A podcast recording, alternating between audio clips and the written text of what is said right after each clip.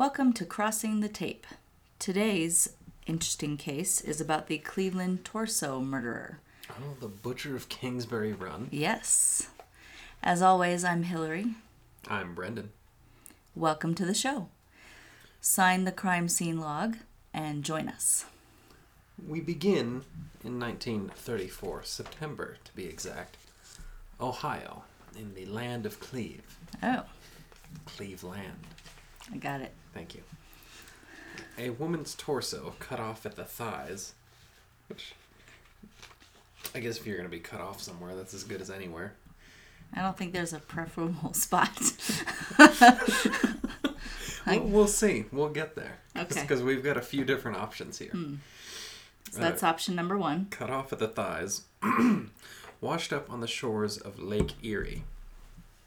The How woman fitting. Eerie. Was, Lake Spooky. uh, was never identified, and she'd been in the water for several months. Her skin was discolored, reddish, uh, likely due to a chemical applied to her body before being dumped. Wasn't it very leather like? Very leathery indeed. And though shocking and highly puzzling, this case just appeared to be a plain old Depression era murder and not indicative of anything greater. But a couple years later, this would be officially identified as victim number zero the lady in the lake. Ah, yes. I read about that one. Victim zero because it wasn't initially tied to the torso killer's murders, but how often do you find a torso Right. just i'm not sure why it wasn't looked at it had to be added in later which is why this isn't victim one this is zero Right. Especially when they don't know who the murderer is. You start seeing torsos pop up in the same area you start to wonder if it's maybe the same guy Right. or person there could be lady serial killers nannie doss mm-hmm. one year later september of 35 two boys found the naked castrated headless body bodies of two men in cleveland's kingsbury run specifically on jackass hill how fun i mean not the bodies but jackass hill uh, one male, approximately 40 years old, was not identified, just like the lady in the lake. But the other was ID'd as Edward Andrassy. And Andrassy was known to frequent the Kingsbury Run area, which was essentially a Hooverville, those Depression era shanty town homeless encampments, mm-hmm. rife with prostitution and vagabonds and other ne'er do wells Right. but a lot of just working poor people who didn't have a two pennies to rub together. And the best they could do was set up a little shanty under a bridge. January of 63 the body of florence polillo was identified located stuffed into a pair of baskets um, of course also chopped up and so on not at the thighs So this is, option number is two. preferable. Um, of course, decapitated as well, which was the cause of death. Or, I'm sorry. Yes, the cause of death was decapitation, but the killer, according to the coroner, waited for rigor mortis to set in after that before Dismembering. further dismembering. Uh, she was identified by her fingerprints, which is fun. Yes. You love fingerprints. I love fingerprints. They're the best. Not from a dismembered hand, though, preferably. No, I've only dealt with that once. Wasn't too fun. And that was enough. Yeah. Um, the trend would continue through fall of 36 with an additional three victims being discovered between the start of the year and fall. All three were male, all three decapitated. The victims were often drained of their blood and chemically preserved, again, like leather. Kind of like a taxidermy kind of thing. Right. And often castrated. And something that'll be important later. The cuts were always precise, careful, maybe surgical. in nature. Um, generally, the cause of death was the decapitation, and the heads were removed with one clean, swift. whoosh. That's an interesting method of killing, though. I mean, there's Just straight just decapitation. yeah, just get it over with, Not and shooting, No. poisoning, and then dismembering later. yeah, that's that's odd. Well, and that would mean you would have to overpower Mm-hmm. the victim or maybe sedate them. Mm-hmm. That's possible. That would be more likely. And And one swoop, and that's it. So Yeah. you have to do it right. right, the strength that it would take, even with the proper tools, to decapitate someone like that, plus being able to carry them up the hills of King, carry them up Jackass Hill. Mm-hmm. I'm pretty sure my dad told me to go up Jackass Hill once, but I don't know what he meant. um, Pretty sure it wasn't that. the strength that it would take to cleanly dismember someone like that, decapitate, and heave their body even in separate baskets or different wrappings, like we'll see later, um, led authorities to believe this was more than likely a male, possibly medical background, Hmm. or just an absolute lunatic. Well, that goes without Or saying. Both. Who would do something like this? A sane person? no. Media attention was off the charts thanks to the lack of suspect information other than eh, probably a dude. And of course the possibility possibility that anyone in Kingsbury Run or the surrounding areas could be next. Right. The victims usually not identified and the ones that were didn't seem to have a connection. Um, have you heard of Eliot Ness? Oh yes. Eliot, don't call me Loch Ness. Legendary uh, Prohibition era lawman, leader of the Untouchables. We've all seen the movie. And was appointed safety director for Cleveland, which put him in charge of police and fire for the whole city. So he's the fire police chief or the police fire chief. Right. Not a job I envy. No. That seems like a big city and way too much to have on one person's plate. Right. Um, the high profile torso murders demanded Ness's direct involvement because, of course, look, man, you're in charge of all this. He just started the job in 1935, and Yeah. the bodies are immediately turning up. I'm not saying there was correlation, but it becomes his responsibility right away, and the mayor's leaning on him to get it solved and get this stopped. It's sure a test of his abilities. Yeah. Well, and that's the thing. He, this guy's he's dealt with Al Capone. Right. Now he's dealing with a real dangerous person. Not tax evasion. Yeah, this is the real deal. Not bootlegging, Right. delegging. Hmm. Hmm. Ness assigned detectives to pose as hobos. What a fun assignment. Uh, to mosey around Kingsbury Run, keeping their ear to the ground, interviewing other vagrants, and trying to uncover any leads. Yeah, you know, maybe somebody's talking, or they could overhear that somebody knows someone who went missing or is responsible. Mm-hmm. Or, hey, my friend likes to cut people into pieces and remove their heads and castrate them and chemically preserve them. But they never heard anything like that, Right. unfortunately. Uh, the hobo cops, as I call them, conducted about 1,500 interviews with the people of Kingsbury Run, and between them and the rest of the department, the uniformed detectives, over 5,000 people were questioned during the investigation, and still there were no major breaks in the case. Wow. That is a lot of questioning, Yeah. especially to turn up, I don't know. Mm-hmm. And you know, back then you have to think of the transcripts for that Ugh. because they didn't have body cameras. Some they didn't have voice recorders. Secretary on a typewriter. Mm-hmm. They had to write it down on their notepads and then have it transcribed for their actual report. Woof. Mm-hmm. So that also means if they did that for every single one formally,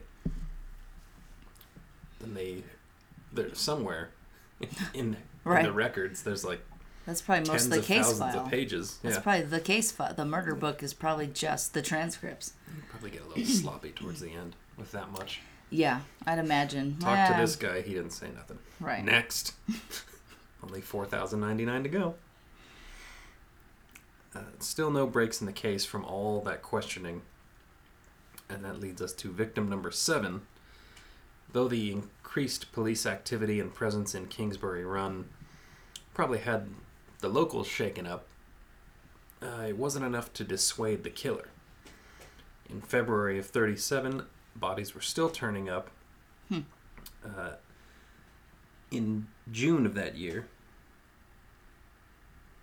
No. On the same hill not or somewhere Jackass. different. Well, it's all Jackass Hill when you think about it. Every town has a Jackass Hill. Uh, February of 37, a three month dead body washed up on East 30th Street. Hmm. Decapitated, unidentified, and female is really all we know. By then, yeah. Uh, Surprised they know that much. In June, a skull was found under a bridge next to a burlap sack containing the rest of the decedent's skeleton. Hmm. Uh, that one was possibly identified as, I believe her first name was Rose. I think so. Um, possibly identified by dental records, though the coroner said that it wasn't for certain. So that's still It was iffy, but that was closer than they got with most of them. Right. Yeah, they had the first two, and then no luck, and then this one a maybe. Uh, Victim number nine, July of that same year. What was it? Yeah, it was Rose Wallace. Rose Wallace. That's the one. Um, still, either Rose Wallace or Jane Doe, like number three at that point. Um, July of the same year, 73, a headless male corpse in pieces was recovered from the, pronounce this correctly, Cuyahoga River. I'm not from Cleveland, I don't know. Uh, don't ask me. In addition to decapitation, the corpse also had its heart ripped out. Interesting. And gross. Yeah, well, gross, but that's interesting as far as MO. Yeah. Right, to this point, there's been castration and decapitation. Now the killer's getting maybe a, a little more, a little too sickening for my for my liking. That's a bit much. That's where I draw the line. That's the line. Yeah. No, leave the heart alone. April of 1938, another body was found in the same river. It was pulled from the river, uh, separated into a couple different burlap bags. This one female, a- Hmm. again, Again. unidentified. The arms of that body were never recovered. The rest was found in the different bags, Mm-hmm. but no arms. Huh. This one though, testing showed that there were drugs in the in their system prior to the death. That would Uh, explain a lot. Yeah, possibly to paralyze, sedate the victim. But again, the arms were never found, so that could have indicated more like if they More were a forethought. recreational drug user and had, you know, True. regular injection sites on the arm. Well, then I'm thinking the arm was forethought because there's no fingerprints then. Right. Yeah, that help prevent identification. And of course, if the drugs were administered there, it could have been more to throw off the mm-hmm. throw the police off the scent. August of 1938, two more bodies were found in a garbage dump, which could be seen, get this, from Eliot Ness's office window. Hmm. Yeah, possibly to taunt the A little bit of a tease. Yeah. Oh, bastards. Uh, both bodies dismembered, wrapped in butcher paper. One of them female, I believe the other male. Um, but the female was wrapped in a men's suit jacket, a blazer, as well as, well, the head was at least, um, being wrapped in butcher paper. Hmm. and So we've got 12 victims by that point. That was gonna be my next question. What what number are we on now? We're at 12. Very similar throughout. Um, always dumped in strange places, and it seems like every time someone just stumbles upon them. Right. Um, like the ones in the river, someone saw something floating and investigated it, and turns out that was part of a body, which launched a search for the remains, Mm-hmm. which were usually very close by. Um, it, the ones in the garbage dump, the workers were, you know, s- I guess sifting through and found the woman, Mm-hmm. called police, who came and started searching for the rest of her body, and stumbled upon the second body. Right. But I still feel like that one was left there intentionally. Oh yeah. Well yeah. If, if it can be seen from Yeah. Eliot Ness's window, Then that was kind of a a hey, I'm right under your nose, and you Mhm. still can't catch me. And they still didn't have anything really. right. They were bringing people in regularly for questioning, holding them for the murders, and then realizing, well, we don't have anything, and having to drop Right. it and release them. Now nowadays that wouldn't be the case because there'd be some kind of surveillance footage from somewhere, especially outside of a law enforcement building. There would be some kind of camera for Yeah. detection. So, I mean, during there that time, You'd at least see a vehicle. right, you'd see something. You'd Mhm. have a little bit more just because of all of the technology and tracking ability these days. Mhm. But of course, back then that wasn't available. Now, something that I never, in the research that I did, I didn't see it come up. I don't think they ever considered that there would have been more than one killer. They did. They did Oh, they did. later on. But that wasn't until 1997. Oh, really? Yeah. 1997 they decided that there was probably more than one Or, that, or at least someone or at least some working in conjunction. Right. Yeah. But that wasn't that wasn't uh much later. yeah, 1997 was when they decided that. Wow. Because it seems like, I mean, if you've got one person luring these people in Mm-hmm. or kidnapping somehow and going totally unnoticed, that's going to be difficult enough. And Right. then dismembering them Well, alone, well, we know the cuts were you know, precise and careful. So if there were two guys just hacking at a person with a couple of hatchets, you wouldn't have that. no. But so then disposing of the bodies, I don't know. It's to me, it could have been one person doing a whole lot of work, or it could have been a couple. to me, it seems like maybe there was one person actually committing the murders because of the clean cuts. Mm-hmm. And if they were the same, I didn't see anything about that either.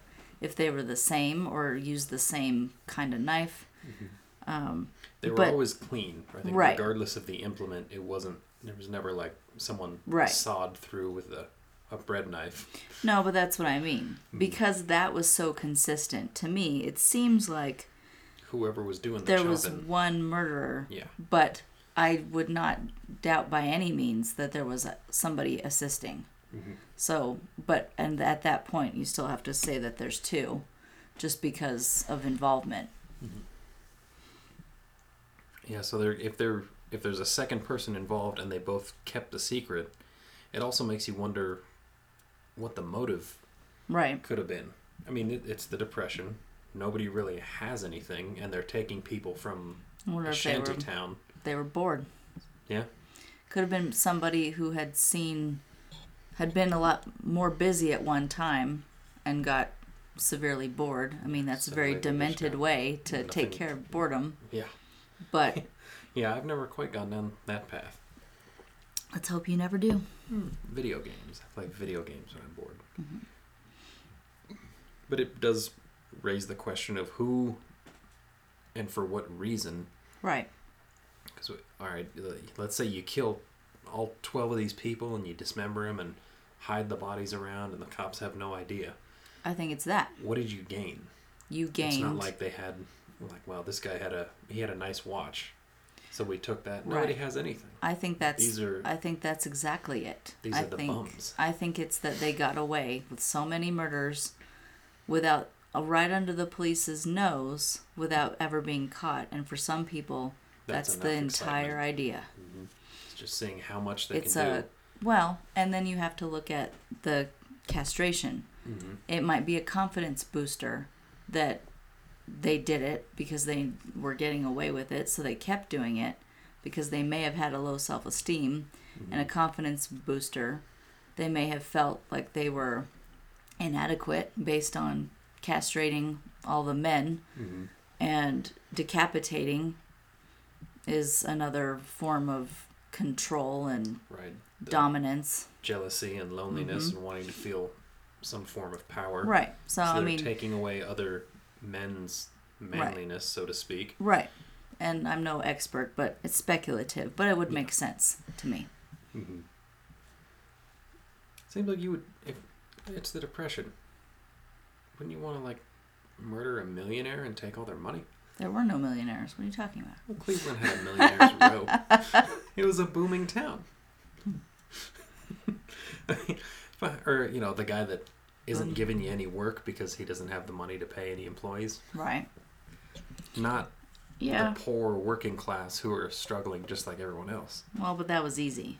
That's true. Well, and, And they wouldn't. so many were unidentified. Exactly. They didn't know it. They would not be missed. I hate to say it that way, but that's Mm-hmm. that's what it would be. Well, and that's the same reason a lot of modern serial killers will target like prostitutes.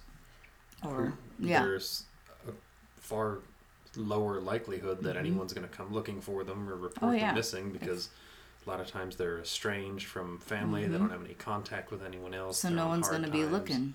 Right. Yeah, who's who's going to come searching for John Doe number 5 Right. who was just some guy past sleeping under a bridge? Right.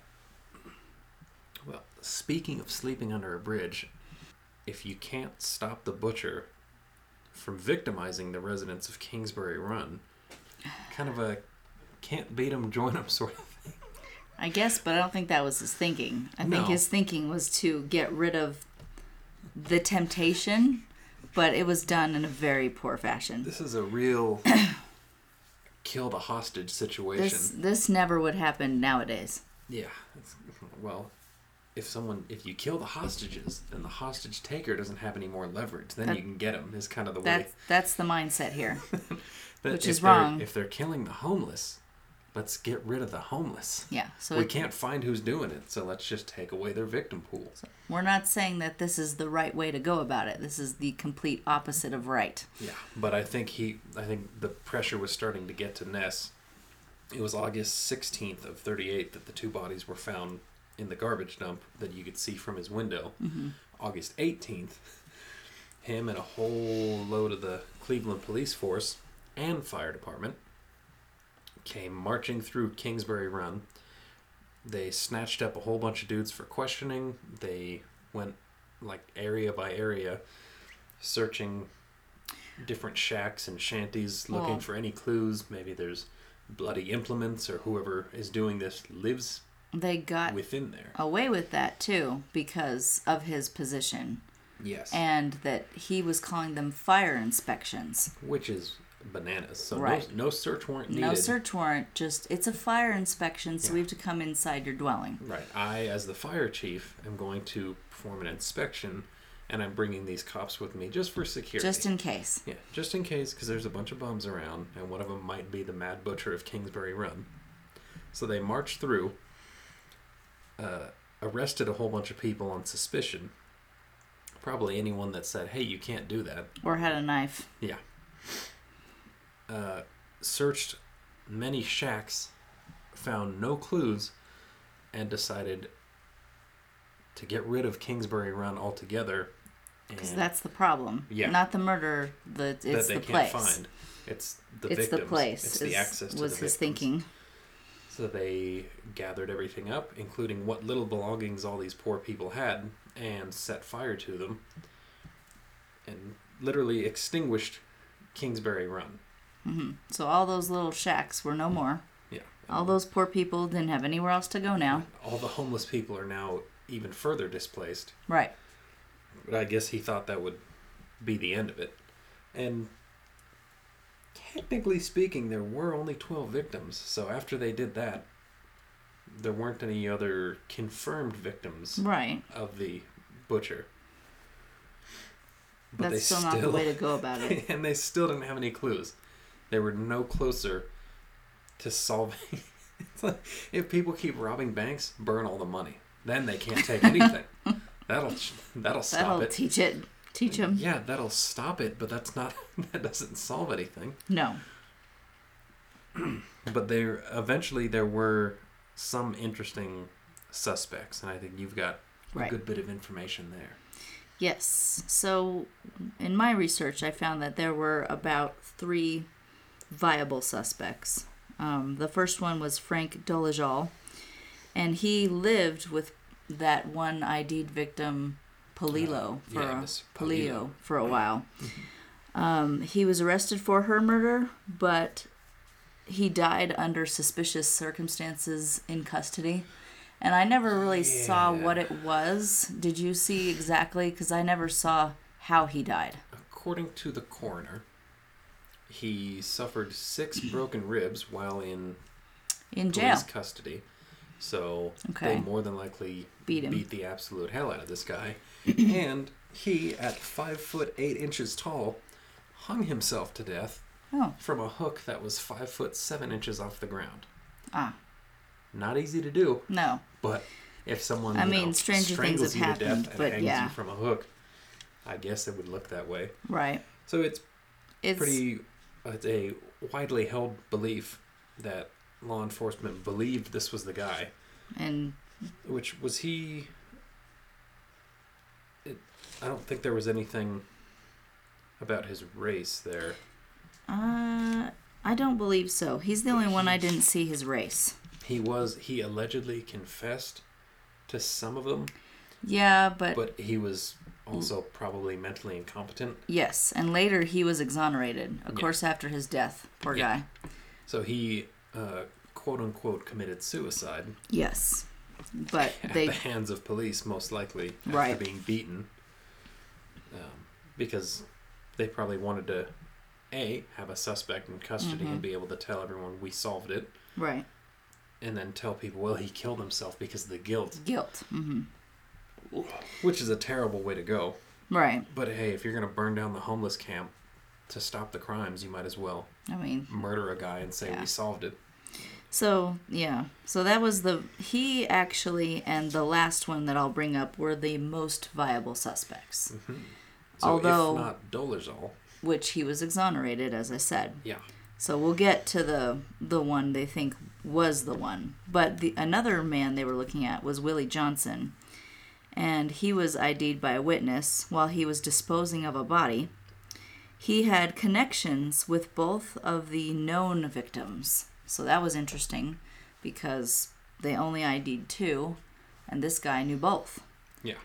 That's the Um, only connection between any of the victims. Yeah. really- So he was never actually tried as the torso murderer, but he was tried for a different um, death. You know, the body that he was seen disposing of. Right, someone totally unrelated. Yes, and he was sent to the electric chair in 1944. Mhm. And then the final suspect that they believe My was money's on this one. yes was Dr. Francis Sweeney. The Sween. He was the most viable of the three, and in World War One, he performed um, amputations on soldiers. That was his job in the war. Like he, he was a doctor, and he he was in charge of conducting the amputations. So he would dismember people with surgical precision. Yes, Interesting. yeah. Later, Would he, be- have knowledge of anesthetics? Yes, Oh he would. God. Later, he became an alcoholic, a severe one, and he had anxiety and depression due to all the trauma he saw in the war. Could he have been deranged by his terrible PTSD from the war? I think so. And on top of that, he was gassed in the war, which caused nerve damage. And that's all I found on that, which I was thinking it might have caused more than just some nerve damage. Yeah, nerve damage or affected his psyche. Right. Um, so that was something else that he had encountered. Although playing devil's advocate or devil's defense attorney, uh, my client had terrible nerve damage from being gassed in the war. How He could he precisely right. surgically behead twelve right. people? No, he could, especially if he was on the booze. That could True. over If he had the override. Well, it could override. I'm saying, like, It could You know. steady his nerves. yeah, A little bit of the the uh, the demon drink. it could override his nerve damage. You know, just saying. And this was Um, Prohibition era, so he was drinking moonshine that affected his vision like everyone else. so he couldn't have done it. Yeah. But I think he did. I think he did. So Eliot Ness interviewed him, and before he was interviewed, he was held in a hotel room for three days to sober up because he was so drunk. The police didn't even want to interview him, so they held him for three days in a hotel room to dry him dry out. In a hotel room? Yeah. Well, that's nice of him. Well, Well, he's a he's an esteemed doctor. Right. So, after he was interviewed, I never found much in about the interview itself, but I did find that he failed two polygraphs. And after that, he later started sending threatening postcards to Eliot Ness. Mm-hmm. And again, never Well, everybody was doing that. well, but you know, his name was on them and everything. Mm-hmm. All the evidence, though, against him, unfortunately, was circumstantial, so they couldn't charge him with anything. But we do know that about his background that he was a surgical doctor in World War One. He mm-hmm. knew about drugs, you know, probably debilitating drugs because of what he did. and He how to had- preserve a body. Some of the corpses were believed to be refrigerated for some time before being Right. dismembered and done. which he would have that knowledge. Yeah. Um, he also um, had his anxiety and depression and was an alcoholic, and he was gassed, so he wasn't in his right mind. And he did practice his. He was still a doctor, and he did practice in a morgue in that area, Ah. which was a would really make it easy for him to kill So and dispose access to the tools, and he he'd have access private- to everything in a private area. a private surgery in which Mm-hmm. to conduct his. And then um, there was a patient that came forward later and said that some doctor, he didn't name him, but some doctor who was a man attempted to drug him. And I don't, it didn't say what the patient was there for, but apparently drugging him was unnecessary. So he noted that, and I think he, you know, left and didn't Oh, let me get my checkbook. didn't allow split. anything to happen Yeah. but that was that was another um, just piece of evidence kind of angling toward him sweeney but again it's all circumstantial Mm-hmm. you can't say for sure that any of that's definitive Well, and if And- he's he's got medical knowledge, and there's all these people down on their luck, right word on the street could have been, uh, well, go, go see to that guy he'll do it go see free that guy. He'll, you know, if you your appendix are hurting, go see him. He might be able to help you. And then nobody Right. sees that guy again. right and that could No. very well have been it could have been as simple as he didn't have People to do much luring Looking for help. Yeah, Yeah. him just saying, "Ah, I'm, yeah, I'm a doctor. I, I, Mhm. you know, I can tell what's ailing you. right Just come down to my office at the morgue. But unfortunately, he died before anything could be looked into further. And so that's why, as of now, there is no actual suspect. The first unsolved case on crossing the tape. Yes. An interesting one, though. hmm And he was, uh, you say he died before anything was actually definitively proven. Right. Was he um, beaten and found hanging in a jail cell? I don't believe so. No, I- he received the luxury treatment of dying peacefully on his own. right. The preferred plan. Right. So that's all I have with that one. Now, uh, you speculated a bit as far as why castrations and decapitations and dismemberment. Um, with all that, you think that the doctor is the most likely culprit? Yeah, because I think his anxiety played a part in that. Just because he was anxious and depressed, and who knows, maybe at one t- we don't really know uh, much about him prior to World War One. So Right. what if he had a fantastic practice and was well renowned, and then the war happened and messed Sent him up, to the war, and then the depression hit. Mhm. and it could have been just his way of having power again. Yeah, I mean, is in that's shambles. speculative, but the it's a one possibility. Thing he can do. Yeah. Yeah, the, the role of PTSD for a wartime surgeon or you know, a doctor whose main focus is amputation. Once all that's gone, and it's like, I'll just go home and live your normal life now. And especially after being gassed and everything, and He probably couldn't. alcoholism. Yeah, how do you go back to normal after that? He probably couldn't, and that's another big reason he probably did it. hmm And he had this weird need, or he only could receive Gratification. yeah satisfaction through doing what he does best. Yeah. Could very well be. To me, he certainly was the most viable suspect, which is what authorities thought as well. Yeah. I think in preventing further tragedies, we should take the Eliot Ness method of, you know, well, burn down all the homeless camps, then he can't kill any homeless. I think the best way to prevent something like this, no more doctors.